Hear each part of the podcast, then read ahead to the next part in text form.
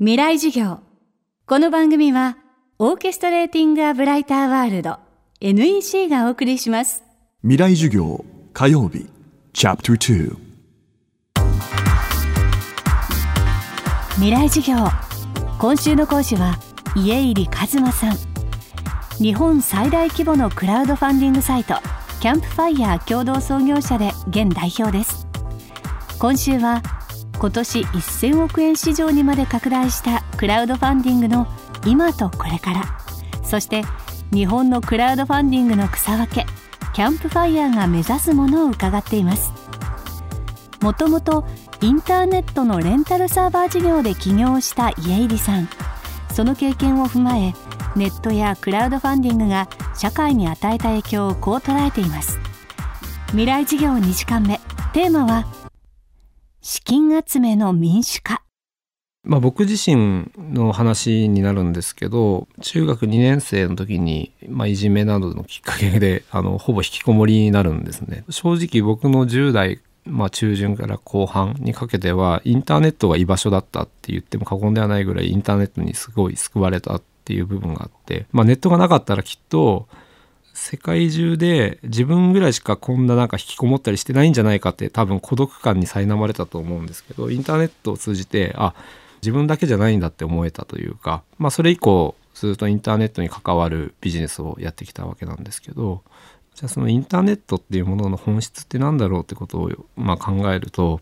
ありとあらゆることの民主化にあると僕は思っていて、まあ、YouTube とか Ustream とか、まあ、ニコニコとかありますけども不特定多数の人たちの前で表現することってかつてはテレビの向こう側の人たちの特権だったわけですよね。でも今やスマホ一つで自分が歌ったりとか喋ったりすることをもう本当に不特定多数の人たちに届けることができるこれってその表現の民主化の一つだと思うんですよ。でクラウドファンディングの話で言うと、まあ、僕らは資金集めの民主化という言い方をしてるんですけどよくフィンテックとかって呼ばれたりするんですよね僕らがやってる領域。あのまあ金融をテクノロジーでアップデートするっていうのをフィンテックって呼んだりするんですけど、まあ、例えば小さくてもですねこういうことやりたい。例えばフリーペーパーを作りたいとか、えー、個展をやりたいとか、まあ、そういった時にこれまでだと自分で頑張って働いて、えー、1年貯金してやるとか友人から借りるとか、まあ、銀行から借りるとか、まあ、投資家からお金を出資してもらうとか。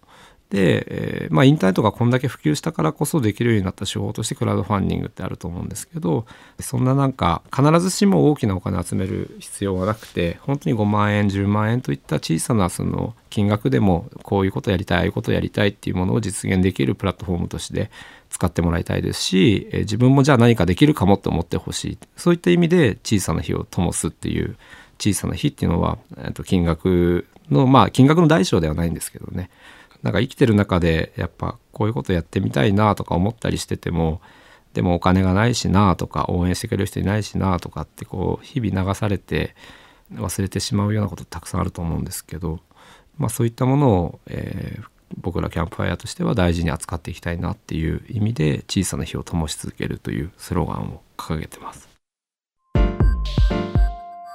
また家入さんはキャンプファイヤーでは成功率の高いプロジェクトを選別するための審査はしないとも話しています。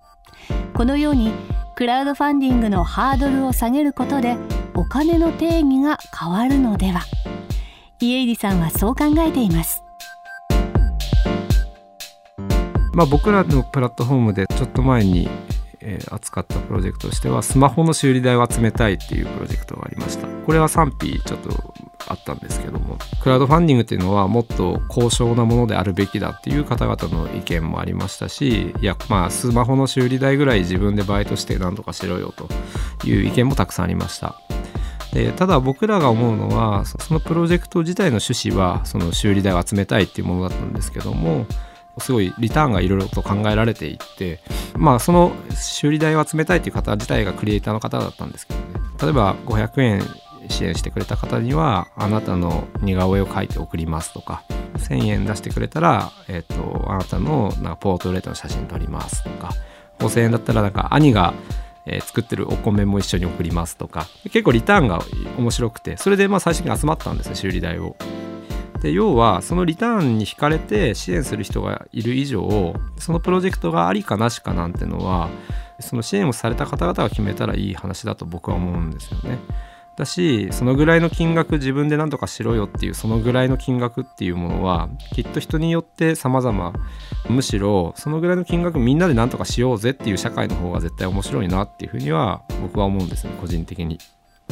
特に日本だと311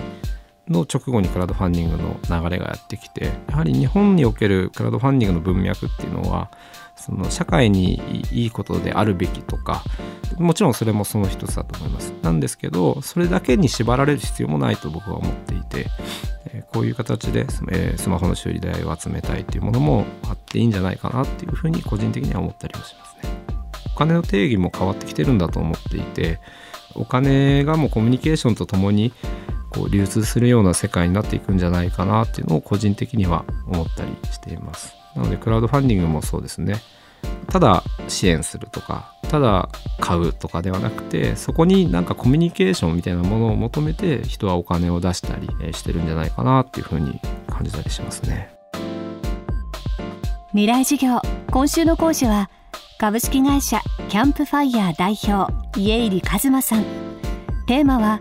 資金集めの民主化でした。明日も家入さんの講義をお届けします。